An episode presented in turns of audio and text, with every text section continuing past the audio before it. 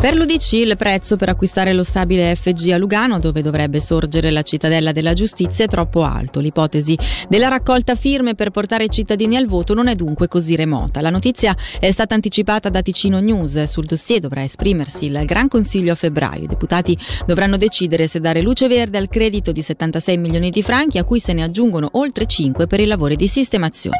Turismo degli acquisti: serve una chiara presa di posizione del governo a difesa dei commercianti ticinesi. A chiederlo è Federcommercio, a poche ore dalla nuova soglia proposta in Italia, in vigore da domani, per riscuotere l'IVA su beni ad uso personale già a partire da €70. Sentiamo la presidente della federazione, Lorenza Sommaruga. Chiedo al governo di essere più incisivo, un po' più dalla nostra parte. L'Italia è stata velocissima a mettere in atto questa modifica. Abbiamo necessità anche noi che venga abbassata la soglia da 300 a 150 per contrastare un po' quello che ha messo in atto l'Italia. Il Consiglio di Stato ci è sembrato un po' all'acqua di rose, no? Non si vuole schierare da una parte e dall'altra, e questo ci è sembrato un po' poco giustificato nei nostri confronti. Non si vuole demonizzare nessuno, ognuno è libero di fare gli acquisti dove vuole e come gli fa più comodo, e anche a seguito delle proprie necessità personali. Evidentemente però, se qualche cosa rimanesse in più sul territorio ticinese,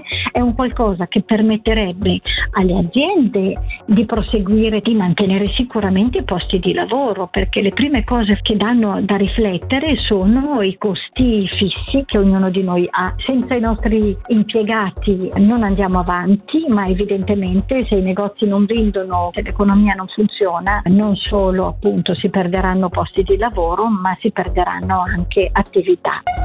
La grandinata del 25 agosto nel Locarnese è costata al comune 7 milioni di franchi, lo rende noto lo stesso municipio rispondendo a un'interrogazione. La biodiversità passa anche dai bordi stradali, è per questo che l'alleanza Territorio biodiversità e pronatura hanno presentato delle schede per una gestione dei bordi stradali dedicate ai professionisti del verde, al fine di favorirne la biodiversità.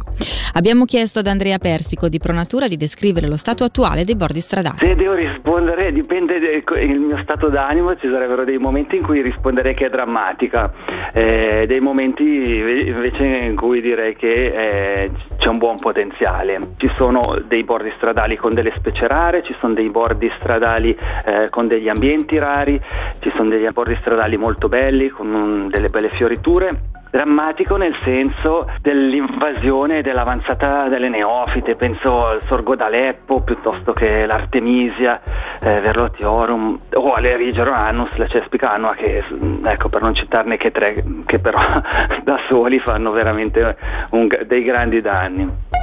Per i 25 anni di Festival Jazz a Chiasso la rassegna si tinge d'argento. Saranno 3 le serate organizzate dal Cinema Teatro di Chiasso per la Silver Edition, che si terrà dal 7 al 9 di marzo in una sala adibita per l'occasione a Jazz Lounge Bar.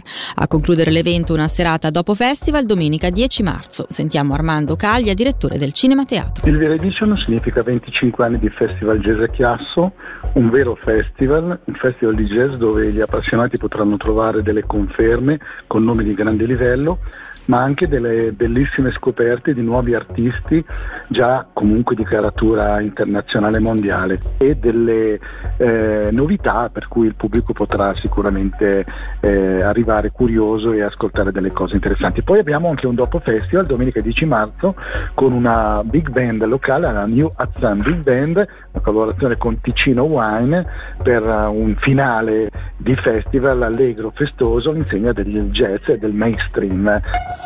La Hockey Lugano pensa al futuro e rinnova un contratto in difesa. Jesper Peltonen, fa sapere il club bianconero, ha prolungato l'accordo che sarebbe scaduto l'anno prossimo fino al 2028. Il 25enne, giusto la scorsa estate dal Cloten, al suo secondo anno da professionista, sta facendo registrare numeri importanti con una media di 18 minuti giocati a partita, un bilancio plus-minus di +11, ovvero il quinto migliore della squadra.